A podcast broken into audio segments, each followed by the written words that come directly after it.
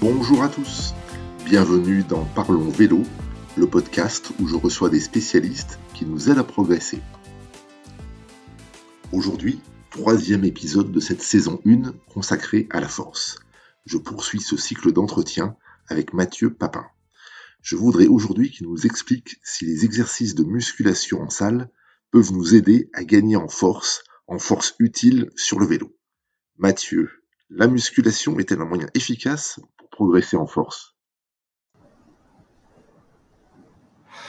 Oui, alors la musculation, bien évidemment, euh, c'est quelque chose d'intéressant. Maintenant, de quel muscu on parle? Parce que l'endurance de force qu'on vient d'évoquer sur le vélo, c'est de la musculation. En fait, c'est de la musculation spécifique sur le vélo. Sur le vélo, oui. On peut très bien, pourquoi pas, ajouter des charges additionnelles. Donc, euh, il y en a qui font du vélo euh, euh, avec leurs enfants euh, dans la remorque, hein, tout simplement. C'est quelque chose qui est, qui est possible. Parfois, on dit, tiens, ça va être un peu compliqué, mais ça peut être l'occasion de placer une séance par semaine euh, dominicale, par exemple, où on va se balader avec les enfants euh, avec la petite remorque derrière pour ceux qui ont des enfants euh, en bas âge. Et donc c'est l'occasion de travailler la force, pourquoi pas. Certains euh, vont mettre des charges additionnelles sur le vélo, c'est tout bête, hein, avec un sac à dos et pourquoi pas des charges en fait pour simuler bah, un poids de corps, poids de corps supérieur. Donc ça permet de travailler la force. D'ailleurs, c'était un des un des grands principes, un des grands principes bon, à l'époque, puisqu'aujourd'hui Aujourd'hui, c'est moins le cas chez les professionnels, mais fut un temps où voilà, on prenait volontiers du poids l'hiver quand les coupures étaient beaucoup plus longues, et c'était justement l'occasion de, de, travailler naturellement plus la force, puisqu'on avait un, un, un, organisme qui était 5, 6, 7 kilos plus élevé que ce qu'il est euh, en pleine saison affûtée. Donc, euh, inévitablement. Euh, façon Yann Ulrich, par exemple. Exact, mais exactement. Oui, c'est pas, c'est pas bête. Bon, après, il y a des effets négatifs à, à d'autres niveaux. Euh, donc ça, c'est ce qu'on peut faire euh, sur le vélo, mais on peut le faire aussi en effet avec des mouvements analytiques, donc de musculation, euh, type squat, avec ou sans charge. D'accord.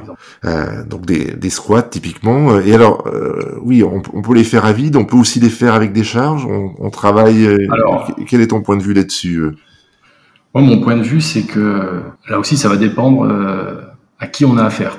Pour en revenir aux sprinteurs professionnels, euh, il est évident que pour eux, on va passer euh, obligatoirement sur de, du squat avec charge, avec des barres, euh, voilà, comme voilà, de la force max, voilà. voilà. de la force max, voilà. Mais attention, parce que là, ça nécessite évidemment une maîtrise gestuelle impeccable. Donc souvent, c'est un geste qui va pas se faire tout seul, mais on le fait accompagné du coach, parce qu'il y a toujours un risque quand même de, de blessure si le mouvement est mal fait.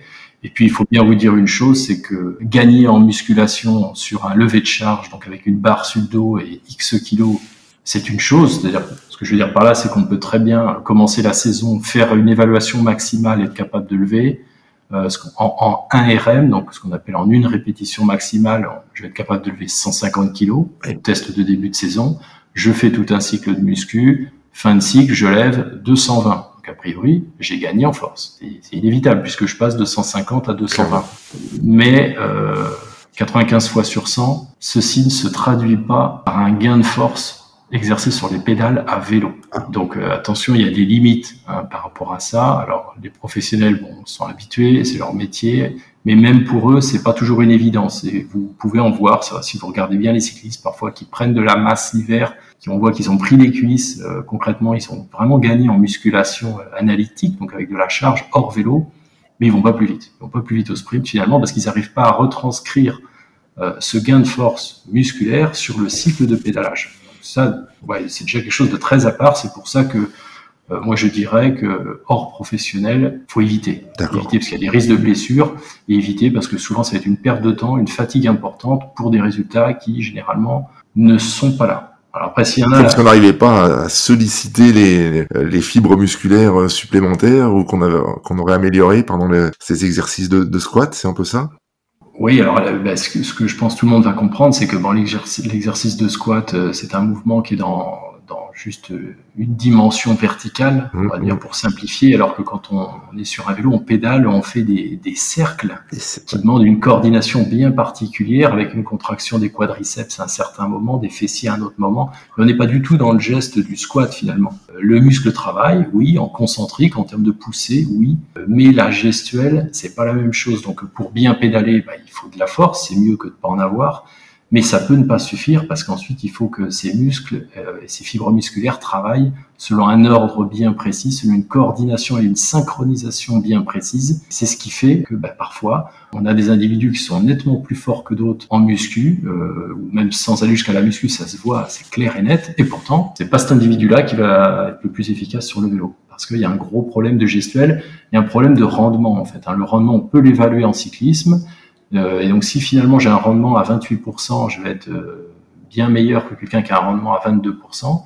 Et ça peut expliquer que bah, même si je suis moins fort que Monsieur Y, euh, bah, finalement c'est moi qui suis le plus efficace parce que bah, j'ai une, meilleure gestuelle. Entre autres, hein, parce que les déterminants de la performance, il y en a plein d'autres. Et ça c'est juste un exemple. Alors tout ça pour en revenir au fait que je, je conseille par contre beaucoup plus les squats à vide qui vont permettre de, de faire, enfin, d'avoir un gain de force important la rapidité, on va dire, du mouvement, elle doit être de l'ordre de 30 euh, squats minutes. Voilà, ça, ça donne une idée. Il ne s'agit pas de, de, faire des squats très très rapidement avec un geste dégradé. Il ne s'agit pas non plus d'être trop lent euh, non plus. Oui, donc un squat toutes les deux secondes, quoi.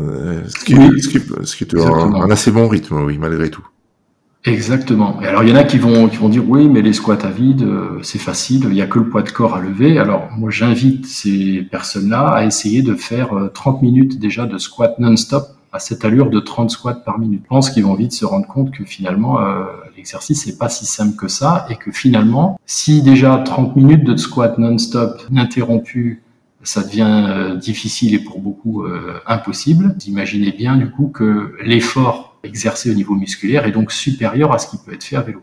Puisqu'à vélo, vous êtes capable de rouler 1 heure, 2 heures, 3 heures, 4 heures, 5 heures, 10 heures s'il faut, même un col réalisé euh, une heure à bloc, ou en haut on finit euh, carbonisé, mais déjà filles de faire une heure de squat à bloc. Ça va être déjà compliqué. Donc, ça veut dire qu'on est capable avec du squat à vide, juste en poids de corps, de travailler des niveaux de force musculaire supérieurs à ce qu'on peut exercer sur le vélo dans une montée, euh, enfin dans un effort réalisé au seuil anaérobie. Donc, c'est très intéressant.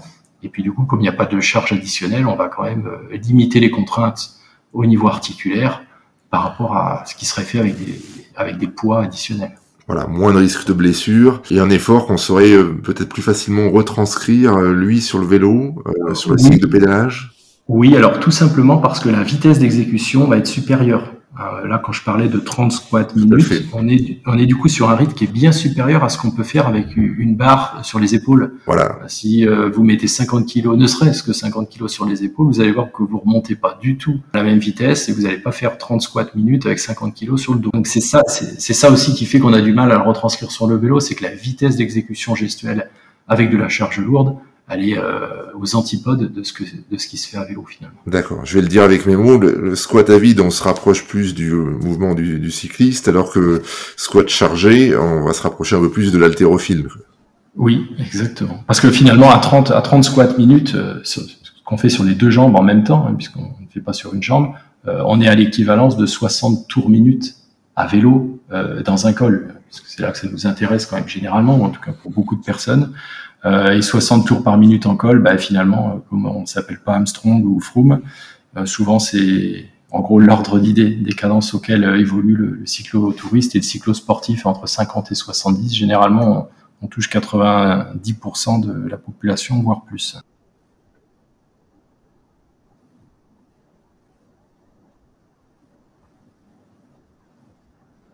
Alors oui, le gainage est essentiel parce que euh, gagner en force, évidemment, c'est intéressant, c'est important, mais si cette force-là, vous n'êtes pas capable de la transcrire sur les pédales parce que à chaque fois que vous poussez fort, vous avez tout le haut du corps et tout le bassin qui se déplace euh, sur le vélo, et eh bien au final, vous n'allez pas pouvoir euh, bah, retranscrire parfaitement le niveau de force que vous avez pu gagner, par exemple l'hiver, avec un entraînement spécifique. Un exemple tout bête. vous avez vous êtes sur une patinoire et euh, vous avez une voiture sur la patinoire. Bon, c'est quand même assez rare, mais imaginons-le. Euh, et euh, vous essayez de pousser cette voiture. Et vous, vous êtes en chaussures, chaussures de ville, en mocassin par exemple. Eh bien, cette voiture, vous n'allez pas réussir à la pousser parce que vos appuis au niveau des pieds vont se dérober. Donc, vous avez beau être fort, vous avez beau être monsieur muscle, monsieur muscle ou pas, dans les deux cas, ça va être la même chose votre appui fuyant au niveau des pieds va faire que vous n'allez rien pouvoir pousser du tout. Vous n'allez pas pouvoir euh, exploiter euh, du tout votre force.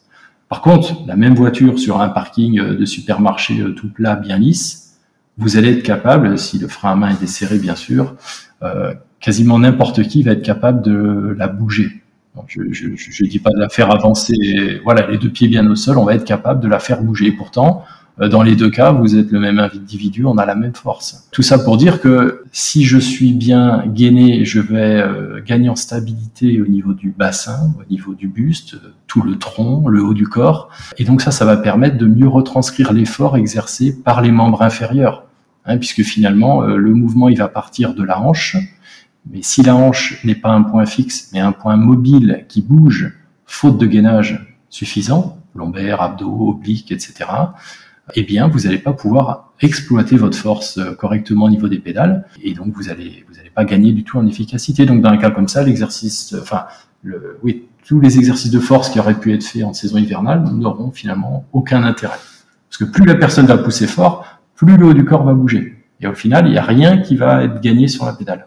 Pourrais-tu nous expliquer comment bien réaliser ces mouvements? De réalisation et de réussite euh, que je vous préconise. Donc la première chose, donc c'est un angle de flexion entre la jambe et la cuisse, donc euh, si vous voulez entre le fémur et le tibia, qui va être au maximum de 90 degrés. Donc il n'est pas la peine de descendre les fesses par terre, euh, parce qu'on risque de s'abîmer les genoux. Et puis euh, pour le, cycliste hein, qui connaît bien son geste, bah, vous savez bien qu'on se retrouve pas à avoir les jambes complètement pliées, même dans la phase de flexion maximale hein, sur le vélo, on a la jambe qui est quand même fléchie de manière qui n'est pas euh, maximale. Donc là, on va, euh, pour, limiter les problèmes de genoux, euh, les problèmes de, rotule, on va se limiter à une flexion de 90 degrés, ce qui correspond à peu près à avoir les fémurs à l'horizontale.